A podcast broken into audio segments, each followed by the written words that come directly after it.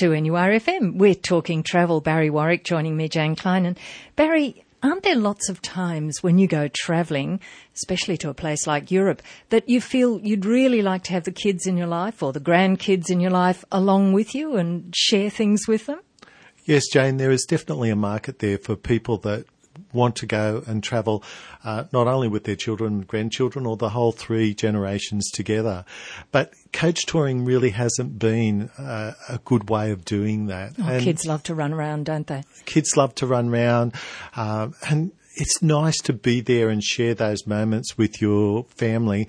You know, say in Venice, you know, going through the canals in Venice or um, going through the countryside, the Rhine countryside, and sharing those moments, the delight of the children when they see the castle on the hill or and hear the stories vineyards, the stories, uh, the Crusaders, the you know the whole lot of that. And up until now, it's been very difficult. People have had to.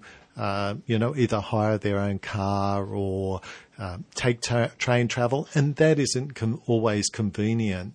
But now there is a way that you can actually do that and that's uh, a river cruise. This year, uh, there, a company has launched specific kid-friendly departures for their, their cruises, so that um, you are you can sit on board, watch the countryside go by. You go out, explore the town, and there's the family, the grandparents, the parents, and the children, all looking at these lovely little European towns. And look, one of them uh, is scheduled for the Christmas markets. Now, can you imagine the delight of just sitting there, sitting back as a grandparent and watching your grandkids uh, the delight on their faces when they see the Christmas markets in Europe. I think it's an absolute divine way of, of sharing the experience uh, without all the hassles of those other things, you know, having to make your own way. Here it is, all laid out before you.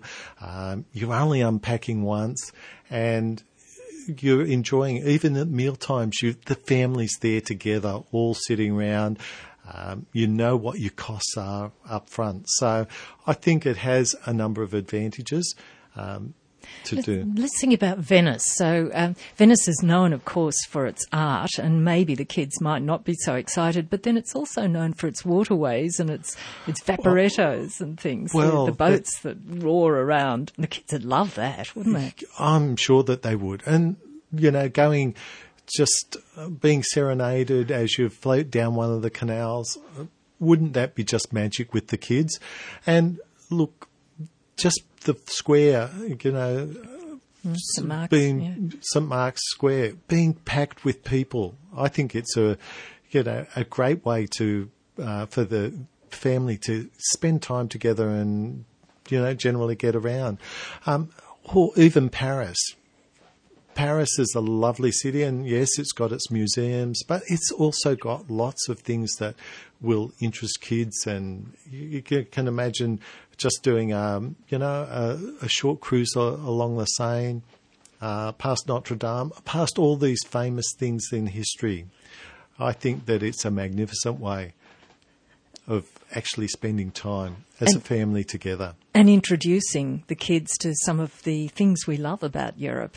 That's right. And they get appreciation of the history and, you know, the buildings and, uh, and you can take kids from as young as you know, three right up to 12 years old. So there's a varied array of uh, interests there.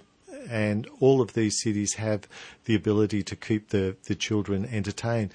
And once you're getting out into the countryside, the small villages, I think that seeing how people live and you know checking out the agriculture and seeing castles it's a wonderful way of just experiencing Europe. 2NURFM's Talking Travel. We do it for our sponsor Travel World on King. And Barry Warwick, travelling actually can be in some ways fairly stressful, especially if you're in a plane.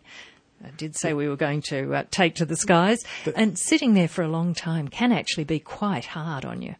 That's right, Jane. Look, between here and Europe, um, the time is usually around about 22 hours in flight time, plus time on the ground, and you could be in the air for 14 hours at any one stretch.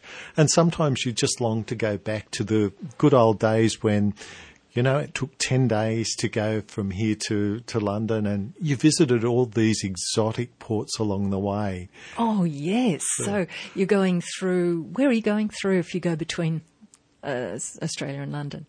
Well, you've, you've got a number of countries like you have Indonesia, uh, Malaysia, India, So through The the, Middle tropics, East. Yes. and then on to Europe, you know, southern Europe, before you eventually got to London in those those ten hour times. I, you know, I can remember uh, Damascus used to be one of the the highlights of going on a trip to between here and London. So you actually saw a little bit of the world.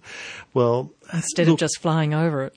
yeah, exactly. And I, I guess we get a com- uh, you know used to just flying from one point to the other and not worrying about what's in between. But wouldn't it be great to be able to explore that in between?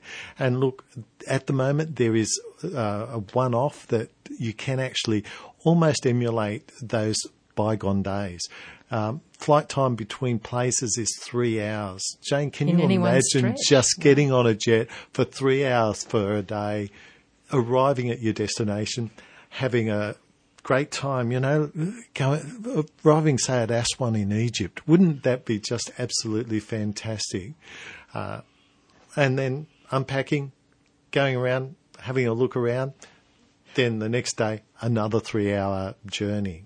So the big thing about that is being able to stretch your legs properly and move about and get Well- everything moving again. Not only are you stretching your legs, uh, you're not suffering from that horrible thing called jet lag. And, and you're doing, more importantly, you're actually doing some sightseeing along the way so that you're actually visiting all these exotic destinations that exist between here and Europe, you know.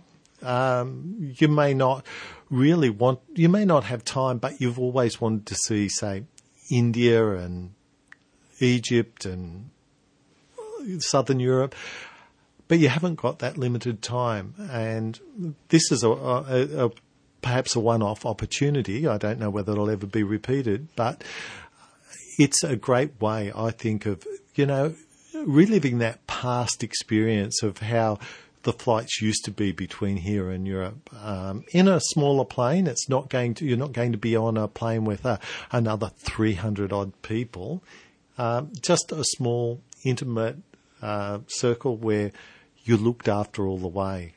Now, Kingsford Smith, Charles Kingsford Smith, of course, was in a small plane, um, but of course it probably wasn't as comfortable as today's aircraft. Um, it wasn't, but you know, in the, in those smaller planes, I think they, you know, the attention to detail was spot on. You, you still had, you were still looked after, and you've always felt that little special uh, person. And we have to bear in mind that, you know, in years gone by, it was more expensive to buy an airfare to Europe than it was to buy a sea voyage to Europe. And yeah, so you can imagine the cost that was um, involved and how wealthy those people had to be to be able to afford it. And so they were always looked after. They were um, they they were put up in the best hotels. Your airfare did actually include those hotels, the transfers to and from the the plane to the hotel. So it was an experience. Um, sure, it saved a lot of time on the ship. Um, and I suppose we've now got to the stage where airfares are really relatively cheap, but the trade-off is that you sit in a you know a fairly cramped position in an aircraft unless you can afford the the business class or the pointy end of the aircraft. So, look, I think um, you, you know going back, Back to to those the old old days in a bit of comfort. in a bit of comfort would is a great way. Thanks, Barry Warwick, and we'll be back talking travel again next Friday after the one o'clock news on 2NURFM.